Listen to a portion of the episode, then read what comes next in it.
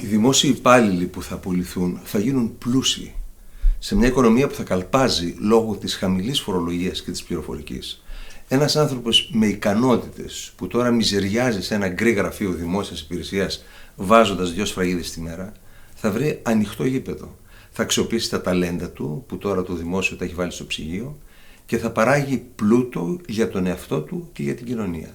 Αν όμως δεν θέλει να εργαστεί και θεωρεί ότι επειδή κάποτε είχε έναν βουλευτή μέσο, αυτό μπορεί να το εξασφαλίσει μια ολόκληρη ζωή αργομισθίας, λυπάμαι, θα προσγειωθεί στην πραγματικότητα πολύ απότομα.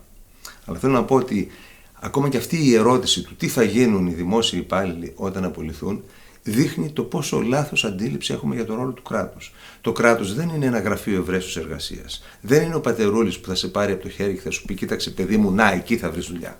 Το κράτος πρέπει να βάλει ένα πλαίσιο στο οποίο κάθε άνθρωπος που θέλει να εργαστεί έχει ικανότητες και ταλέντα να μπορεί να τα αξιοποιήσει χωρίς να αισθάνεται το μακρύ χέρι του κράτους συνεχώς στην τσέπη του και χωρίς να αισθάνεται ότι κάθε βήμα του, σε κάθε βήμα του κουβαλάει την αλυσίδα με την μπάλα του κρατισμού. Η υπερίθμιση με την δεδαλώδη και αντιφατική νομοθεσία με τα χιλιάδες εμπόδια που σου βάζει το κράτος σε κάθε σου βήμα το μόνο που καταφέρνει είναι να καθιστά την ελληνική οικονομία μη ανταγωνιστική στο σύνολό της. Σε κάθε τομέα και γενικά την ελληνική οικονομία μη ανταγωνιστική.